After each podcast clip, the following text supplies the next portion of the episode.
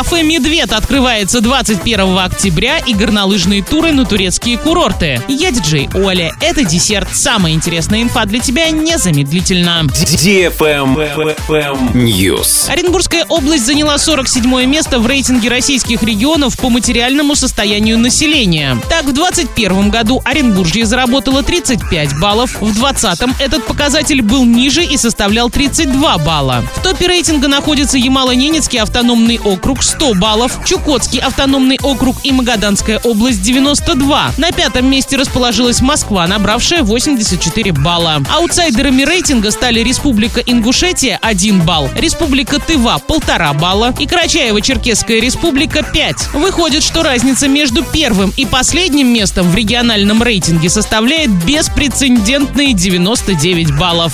Правильный чек. Чек-ин. Новое заведение в Орске, которое встретит всех как родных. Кафе «Медведь» открывает свои двери и приглашает на открытие 21 октября в 18 часов по адресу проспект Ленина, 36. Вас ожидает простая и понятная кухня под приятное общение, а также развлекательная программа, которая не даст никому заскучать. Успейте забронировать стол по телефону 47 11 15. «Медведь» не просто кафе, а заведение с настоящей русской душой для лиц старше 18 лет. Travel Guide. Туристам из России в зимнем сезоне предложат горнолыжные туры на турецкие горнолыжные курорты. Перевозку туристов будет осуществлять авиакомпания Pegasus Airlines по заказу туроператора Coral Travel с 28 декабря. Из Домодедово будет совершаться по 5 рейсов в неделю, кроме вторника и четверга. А в Эрзурум по 3 рейса в неделю вторник, четверг, воскресенье. Продажи уже открыты. Стоимость тура в RJS. Отель 3 звезды, 7 дней, 6 ночей на двоих и трехразовое питание начинается от 117,5 тысяч рублей. Тур на курорт Эрзурум будет стоить от 93